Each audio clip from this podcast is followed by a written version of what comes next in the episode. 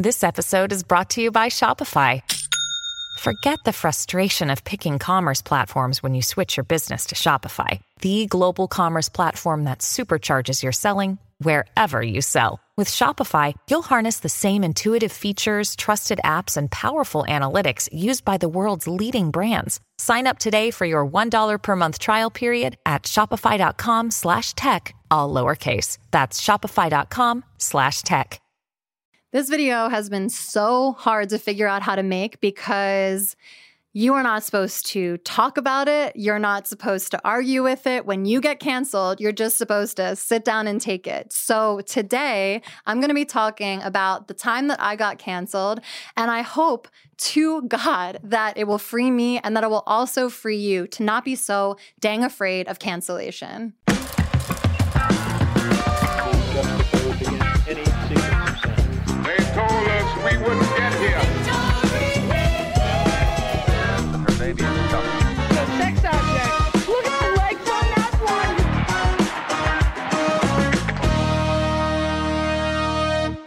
So, today I'm going to talk about the time that I got canceled from the evangelical community. This is important for me to talk about, not to drudge that shit up, because believe me, no one wants to go there anymore. I'm really going to be talking about how my mind became completely inundated with other people's voices, with having to assess everyone's comments and figure out what I'm supposed to say, what I'm allowed to say, how I'm supposed to behave, how I'm supposed to react to everything, and how exhausting, non intuitive, and hurtful that's been to me as a person, as a spiritual being, and within my creativity. So, we're just to jump into it. I'm just to tell you what happened.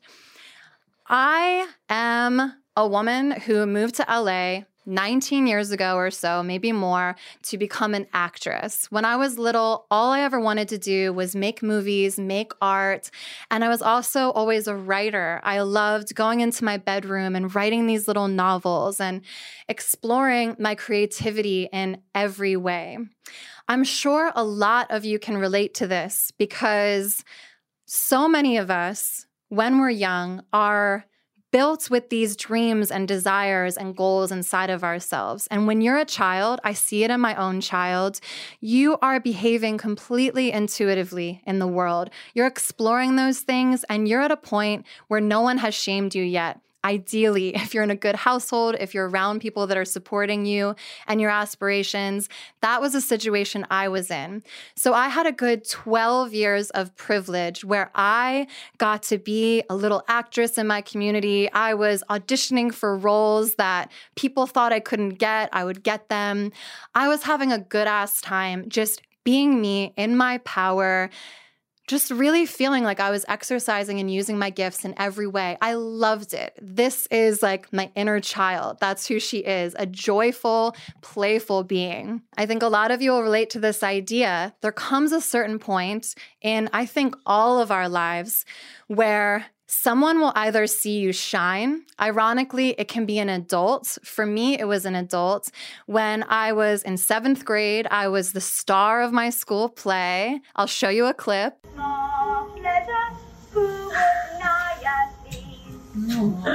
The year after that, I was the star in the next play, and one of the girls' mothers really had us pitted against each other. And she started to really tear me down. And the problem was that her and I were sharing this role together. We were both playing Dolly in the play Hello, Dolly. So, very quickly, the mother would start tearing me down, making me second guess myself, asking me, like, did you even learn the lines? She would go to the director, talk shit about me behind my back, say that I was doing X, Y, or Z wrong, all for the purpose of, like, I guess, satiating her own insecurity, her own scarcity mindset about her daughter not being good enough or me shining more than her daughter, instead of just addressing the issue, which is uplift your daughter, help her shine her tactic was to help diminish me and to help dull my shine. That story, that same narrative has played in my life over and over and over again. And as a woman, any women listening, I'm sure so many of you experience this too. So many women will see another woman shining and that will trigger something in her that instead of inviting you, the person viewing it, in to shine more yourself, you are prone to get in the comments section and figure out any way that you can to tear that person down. People make it like a sport on the internet. I think it's gross. I've never participated, and I really think you shouldn't either. We can get all into that later. So, fast forward, if you want my whole freaking journey, I wrote an entire book about it called On Her Knees. But long story short, while I was an actress in LA, pursuing acting, modeling, comedy, all of those things, just being an artist within my own rights, I was also reckoning with this idea that I grew up as an evangelical Christian. So I was 12 Interestingly, the same age that I was when this woman started tearing me down in my acting and telling me I wasn't good enough, around that age in my development, I was also being told that my sexuality was wrong, that my desire to have sex was evil, that being gay was a sin, all of that shit that we talk about ad nauseum on this channel. So bear in mind, I am just a creative person, a writer, an actor, a comedian, all of those things. This was the life that I was mm-hmm. pursuing in LA. This is why I moved here in the first place. But I started thinking about what if I wrote a book about my experiences in evangelicalism because I was really starting to reckon with how it had hurt me. I wrote the entire book. I was sending it to publishers. I kept getting this message we love this content, but there's no audience for it. So I go on YouTube to prove there's an audience. I'm looking for gay affirming Christians, sex positive Christians, thinking surely people are talking about this. There must be a community of millions of people addressing this. Instead, I was horrified to find the exact opposite, which was all the creators I've called out before, Girl Defined, Paul and Morgan, etc., spewing out the same toxic theology that I had spent over a decade clawing my way out of, trying to free myself from. So one night, I'm sitting around a dinner table with my beautiful improv team, Fruits and Nuts, in Los Angeles, and I'm like, I have this crazy idea. I came from this upbringing and I think that I want to go talk about it. I had mega reservations because in the acting community, a lot of people used to think this was the kiss of death. Like you had to choose one path or another. Like if you wanted to be a writer, you couldn't be an actor. If you wanted to be a social media person, you couldn't be a model. Everything is completely different now. But at the time, it felt like a massive risk. It felt like I might be moving away from what I really want in life, which is to be an artist, in order to speak out about this thing that had hurt me so much. So, when I first uploaded my very first YouTube video, I was so scared on multiple levels. After the first episode went out, I had people in LA being like, what is Brenda doing? This is embarrassing. Why is she talking about religion? I had people, as expected, in the religious space being like, You're a whore. This is disgusting. Why are you saying this? But I intuitively knew as an artist, as a spiritual being, as a person, that it was really important to say something because I know as a writer, which I'd been doing since the MySpace era, that if I was going through something, there would be people that were going through it too. Maybe not the exact same thing, but that if I said something that was true to me, that it would resonate with others.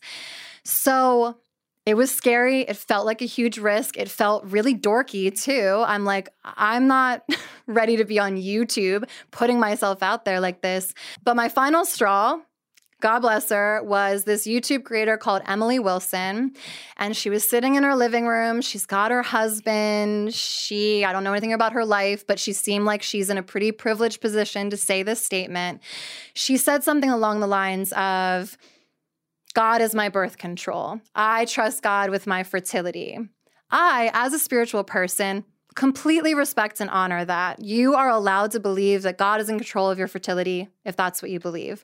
However, The social irresponsibility of saying that to her audience of hundreds of thousands of people made me shake with rage because living in LA, growing up, visiting other countries, I saw a variety of different human experiences, and I knew that that was not a valuable thing to say to everybody. Not everyone has the finances, the wherewithal, the partnership to just trust God with their fertility.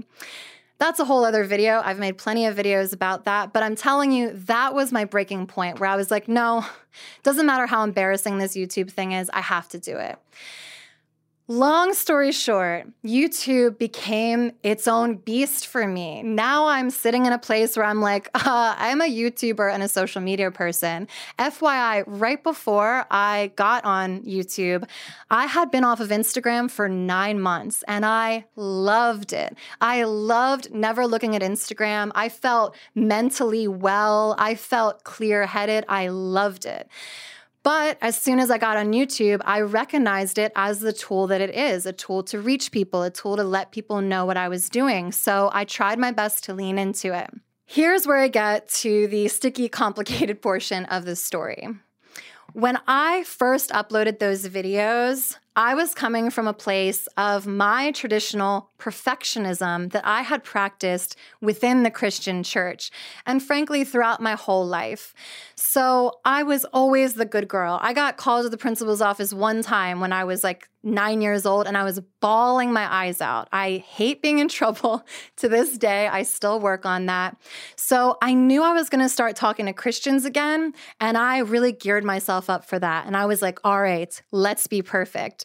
Some of the moves I made were I looked and Googled myself and asked for every person who had a nude photo of me or a compromising photo of me of any kind to remove the photos so that people wouldn't be able to diminish me or be like, oh, look, she's just some naked girl on the internet. And this was half good and it's kicking me in the ass now, but it came from a good place because the perfectionism bit was bad for me as a person.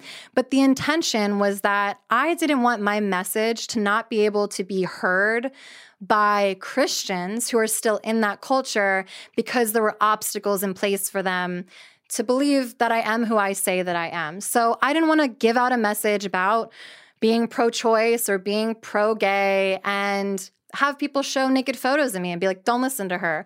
Or I didn't want people to hear me curse. I didn't want to be like, fuck Christianity, because that's a really good cue for a Christian person to be like, she's not a Christian.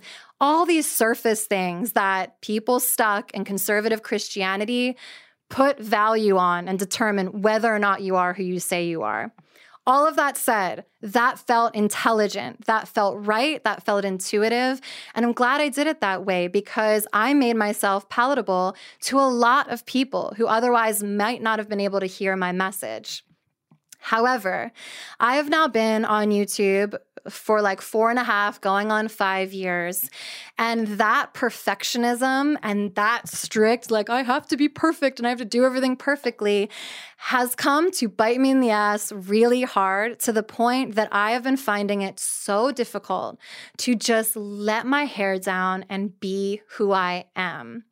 I've been talking to a lot of friends about this, and they've been saying, Look, your content is good. I love what you're saying, but like, where are you? And the thing I know I'm holding back is just little pieces of myself that frankly I fucking love my sailor mouth, my sense of humor, my sarcasm, my righteous anger in certain places. I have been holding all of these back and stifling myself because I started catering my work to making sure that I was palatable and that I was acceptable to everyone. So, fast forward, everything's going grand. I even look back at my original photo for God is Grey with me as a saint and think, oh my God, I really like manifested that. People treated me like I was a saint, like I could do no wrong. People defended me as if I was always on the right side of things. And that always freaked me out. I always said, please don't have me on this pedestal. Please don't consider me a saint because I know for damn sure that I am not perfect. And as a matter of fact, I was really wanting for everyone to just feel like instead of in the church community where you had to be perfect, perfect, perfect, that you could come to God is Grey, let your hair down and be yourself and ask questions that you're afraid to ask or say something and then realize oh, that was the wrong thing to say. I offended someone and apologize for it and move forward. That's what this community was about. And the wild thing is, is that as I encouraged everyone else to let their hair down, to ask the sticky questions, to make mistakes and forgive themselves, I was simultaneously, quietly, I didn't even know it was happening really, regressing back into little angel baby Brenda, who was doing her best to survive in the evangelical church. I didn't even realize how perfectionism had again reared its ugly head and gotten its claws in me until I got canceled in the evangelical community. I will not be giving details about this because you can research it online. You'll read things that are true, you'll read things that are not true at all. You can decipher that for yourself. Point being, it got to this point where we were all meant to be perfect all over again. I think a lot of you are recognizing this that we came out of this culture that told us how to think, act, behave. I mean, when I say think, I mean think. People really going above and beyond to check us in every way to make sure that we are in line with what that culture is telling us to be. The same thing started happening in parallel, which, by the way, the more I've thought about it, doesn't surprise me at all. You have people coming out of toxic religious spaces. A lot of the people you follow in the evangelical space are former pastors, are former leaders, are the people that actually hurt you in the first place. And there's nothing wrong with that. I am so all about people reforming, changing their ways, making amends. I am really grateful that people are coming to terms with how they have hurt others. But it is no surprise that all of us who were indoctrinated into that perfectionism, into that culture where we all had to be one group think, one group mind, or else we'd be ostracized, not a surprise that it ended up mirroring itself exactly in the evangelical community, and that's what happened to me. Beautiful people, are you looking for your next podcast obsession? You'll be sure to find it in the new season of Witnessed Mystic Mother, and we've got a great listen directly from the show to share with you. The story follows the rise and fall of the Phoenix Goddess Temple, which for years claimed to offer seekers healing through sensual touch. But when an outsider exposes what's happening behind closed doors, the temple unknowingly welcomes a new kind of seeker undercover detectives. What some saw as a spiritual home, the state saw as a brothel, operating under the guise of religious freedom. So, what happens when your religious beliefs might be against the law? If you drive down 24th Street in central Phoenix, past the car wash and the pawn shop and the fast food drive throughs, you'll come across a nondescript office building on the west side of the road. Nestled between the bustling traffic and a wide, slow moving canal, there's a place that many once considered an oasis. When you walk in, there's a big picture of a goddess and she's standing with her legs open. I think her hands up in the air, and the sunlight was coming right through her genital area, like just big burst of light.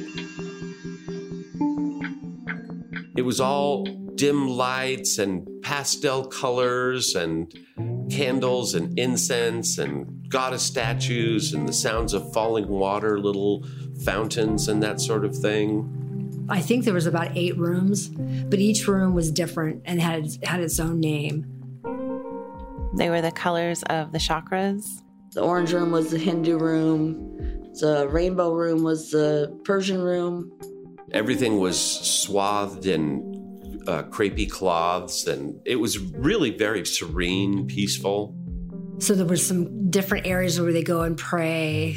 The ceiling was painted with sky, just really beautiful. The massage tables were gorgeous. They had lights underneath and lots of sheer fabric, and maybe sometimes they'd twinkle. This is Rebecca Carrara. And one day in 2011, she was at the Phoenix Goddess Temple in one of those rooms with the massage table and a man. And he was kind of uncomfortable, like, what do I do? And everything. I, and I talked to him for a little bit. So I made him feel comfortable. And I said, just lay on your stomach. See, what I, what i wore is like um, G string underwear and like a sheer wrap that tied above my breasts. And I remember taking my sheer cloth off and running on his body. And I hadn't even got the oil or anything like that. And then all of a sudden, um, I looked over and I saw light, like a flashlight underneath the door, like going back and forth, a flashlight. And I thought, who's out there? Then I heard, bam, bam, bam, open up, police. And the guy's like, he goes, what should I do? I said, put your clothes on, put your clothes on. And then they pretty much banged the door open. On the ground, on the ground. A SWAT team enters in full gear, guns drawn. Rebecca is pulled outside where her picture is taken. In the photo, someone's holding a white piece of paper in front of her, with her name and birth date handwritten in black marker. It looks kind of like a mugshot, but instead of a cold, gray room, Rebecca's standing in the sun before a tall plant with bright red flowers. She's wearing just her sheer orange wrap around her chest. Her nails are painted bubblegum pink, and her wrists are cuffed. I wasn't scared. You know, I, I do really good in emergency situations. I'm the one that puts the pressure on the wound or whatever. But I'm sitting there and I'm, I'm like, you know what? If I'm going to the police station, can I please go get my clothes on? And I can see far away, like camera crews, all of a sudden helicopters up above us. Details about a sting operation involving dozens of people accused of running a brothel out of a so called religious temple. Exotic stories about undercover cops, sex, spirituality, and money. We're uncovering some dirty details from the investigation of the so called sex church.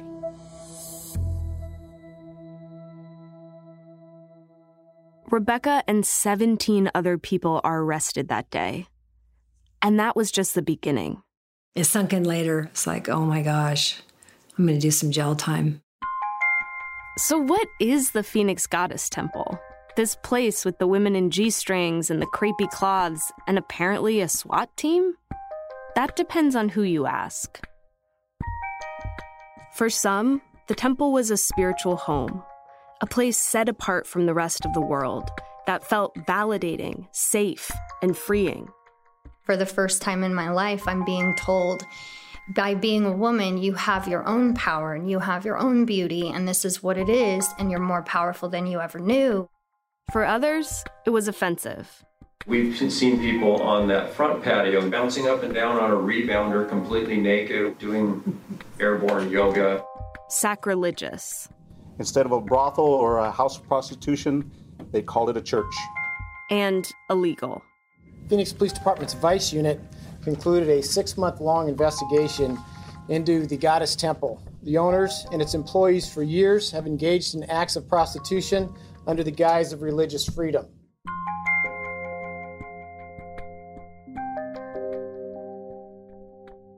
This investigation was huge. In total, almost three dozen people were indicted. The temple's founder, Tracy Elise, would face dozens of felony charges and decades in prison.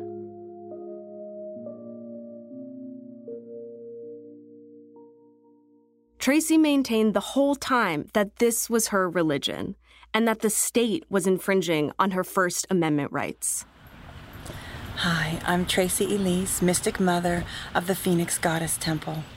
We believe at the temple that the soul is sacred and the body is holy, and that when we put the soul and the body together, that we can heal ourselves and we can find peace and love and beauty in the world. But those in positions of power said actually, this isn't a valid religion. This was no more a church than Cuba is Fantasy Island.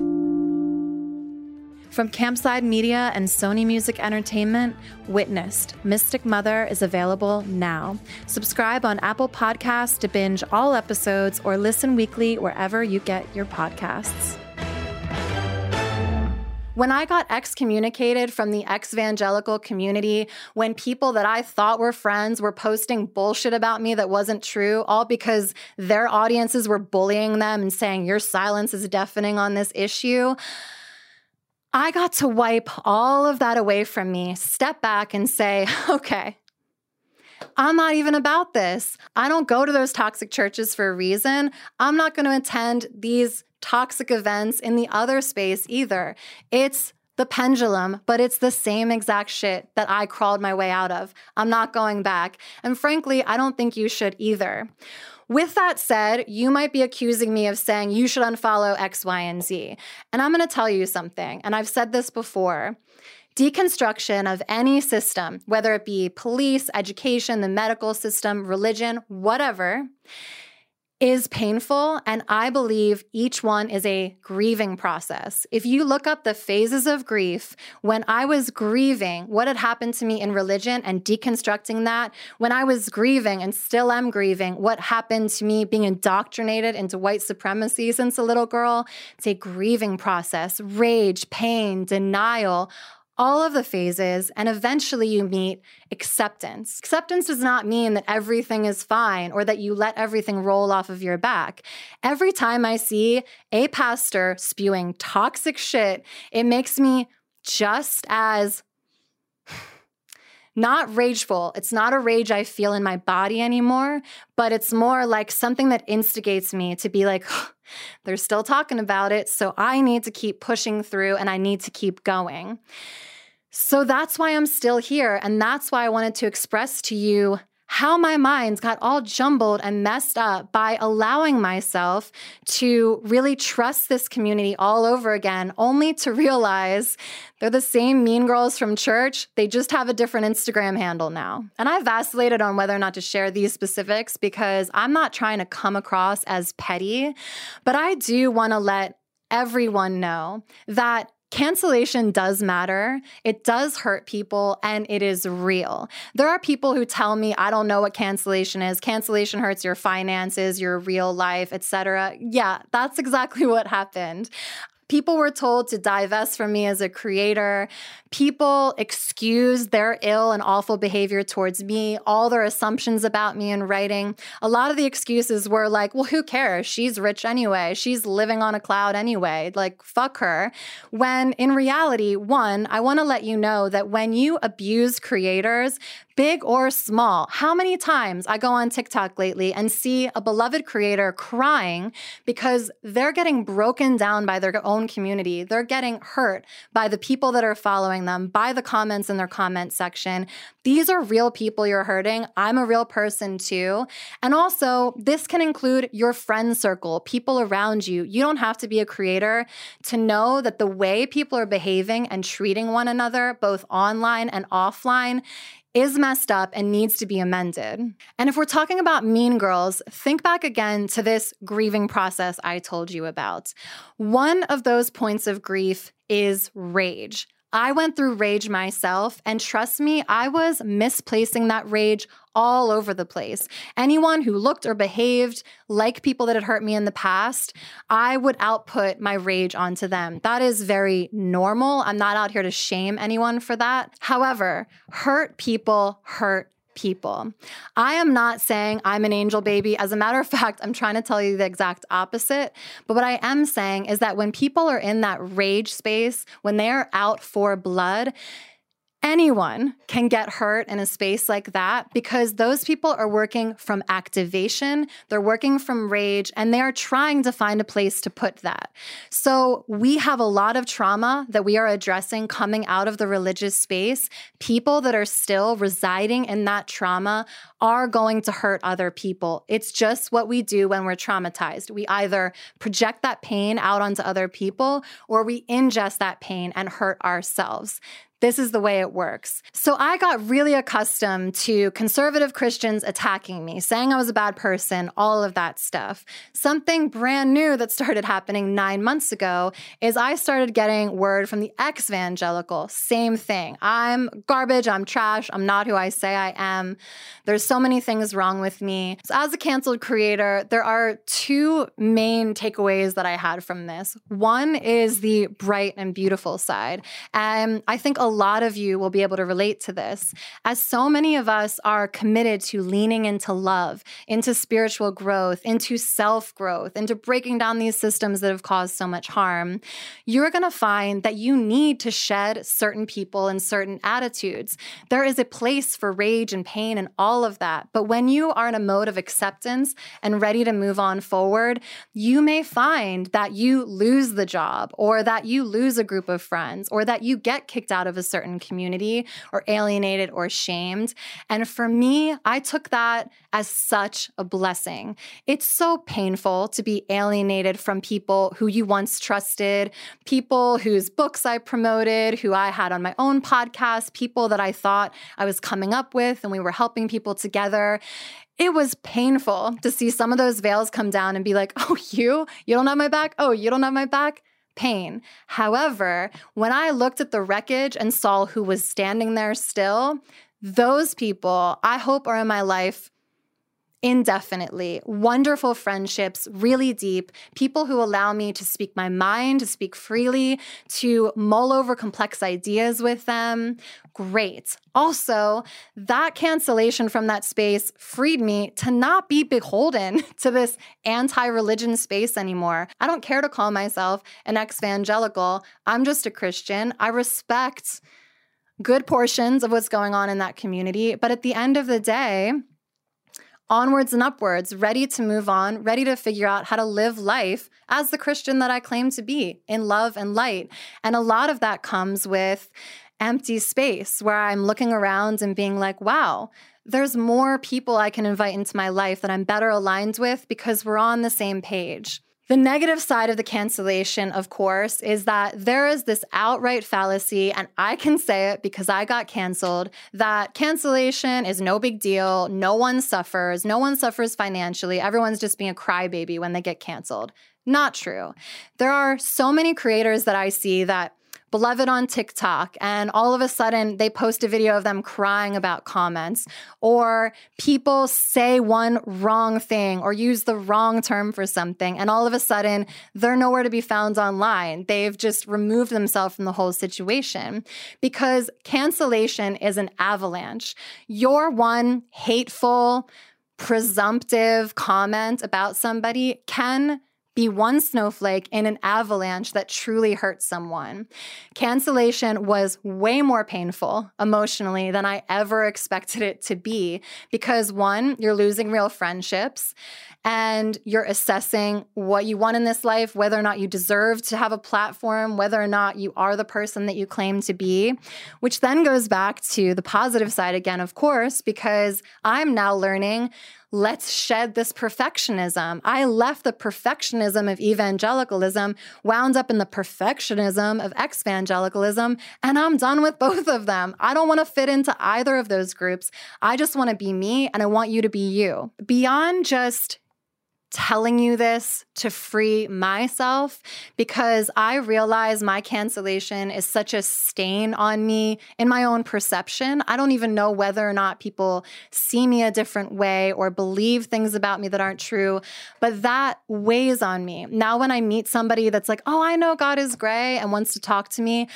I'll sink inside of my body and be like, do they do they know what's been said about me? Do they do they know what happened? And I can't really articulate how difficult that is as a creator, as an artist, as someone who everyone expects to buckle up their bootstraps and put out a video every week. There are so many weeks where lately I have felt constipated. Sorry for a gross analogy, but truly, like creatively, mentally, I just feel like I'm stopped up. Like, I don't know how I'm supposed to proceed, what people need from me. I felt that I started from a place of perfectionism. And now I'm coming into a place where I'm realizing if everyone expects this perfectionism and if I'm expected to maintain it, then I literally can't create. And I definitely can't create from an authentic place or say things that I really want to say because of that fear and that shame that haunts me. So, two things. I want you to know that I don't know. I've said this a bunch of different ways and I haven't been able to click into it completely yet, but I don't want to create the same way that I have been in the past because although that content on God is Grey season 1 is dear to my heart, super valuable, it's also just a piece of me because I was making myself palatable for people who were in Christianity. Then I proceeded to make myself palatable to people that are in exvangelicalism. So I'm shedding all of that. I don't know what you can expect from me moving forward, except expect me to start coming out of my shell more, showing you who I am, and we'll see where it lands. Two, I want to both warn you and encourage you. Warn you that these spaces online are not necessarily safe. I have promoted a lot of people, promoted a lot of people's books, told people to go follow people. And although I really value and appreciate a lot of the work in the evangelical space, just bear in mind the same way that I'm telling you not to look at your pastor on a platform and decide everything he says is right or that he's a perfect person, that you shouldn't put these people on a pedestal either. We had a pedestal, we wanted an idol, we wanted a leader as evangelicals leave the pedestal empty. When you are encountering a new creator, when you're reading their book, when you are watching their content, do the same things I recommend you do all the time, which is embody, be in your body. Notice if they're calling you to rage, if they're calling you to shame, if they're calling you to hatred if that's where you want to be, if that's what you want to project in the world, that's the place you're in. I don't judge you for that. But if you want to be somewhere else, same thing. Intuit the creators that resonate with you in the place where you're ready to be and behave accordingly. We are not saints, despite what this picture lied to you and said. We are human beings. And this is something conservative Christians hate that I say, but you are your own authority. If you're a Christian, you believe it's the Holy Spirit in you. If you're any other spiritual spiritual practice. It's just about knowing that you have all the answers inside of yourself, inside of your own body. You can get information and wisdom from what people write or what people put out into the world. But anything you're looking at, reading, ingesting, whatever, process it in yourself. Determine whether or not it resonates. Take what's good for you, ditch what doesn't, and don't let anyone tell you that they're right, because that, again, is the culture that we have desperately clawed our way out of. So, in conclusion, I'll tell you this little thing I've been telling a lot of friends of mine, which is that I actually so desperately wanted to leave the exvangelical space because I didn't feel completely resonant with all of that content anymore. And I wanted to expand my horizons, talk about other things, show you all the fullness of my being and who I am. I just didn't expect uh, to be kicked out of the door and the door to get set on fire on my way out. But regardless, I'm so glad I'm out and I'm so grateful for what I've learned. Moving forward, I hope that I can just show you myself in more of my fullness, encourage you even more to come into your fullness, to let go of your perfectionism, to actually heal from trauma and move forward and not revel in the hatred and anger that we really deserve to walk out of because life is so much broader and richer and more beautiful when you are not carrying that baggage of shame and trauma around with you everywhere you go. So, say a little prayer for me that I can continue walking authentically and releasing these pieces of myself that feel like I'm only going to be acceptable to the world, to the internet, to my friends if I carry perfection. Because believe me, the things that happen online actually mirror real life. I had social anxiety for the first time in my entire life, just worrying about who might know and who might think ill of me shedding all of that because I've worked too hard. You have worked too hard to shed it. And just go and be free. I want that for me and I want that for you. So I hope this has helped anyone. And if you're a canceled creator, if you have been alienated from a friend group, if you got fired from a job, whatever, I hope you will take all of this and recognize that, again, you have the power within yourself. You are your own authority. You know what's right and wrong. And love is really where we are working to reside healness, wholeness, love. And if that's what you're about, that's what we'll be displaying here on God is Grey. So thank you so much for being here. I love you all so much. Please like, subscribe, share with your friends, donate to my Patreon or Venmo if you can. I love you. God bless.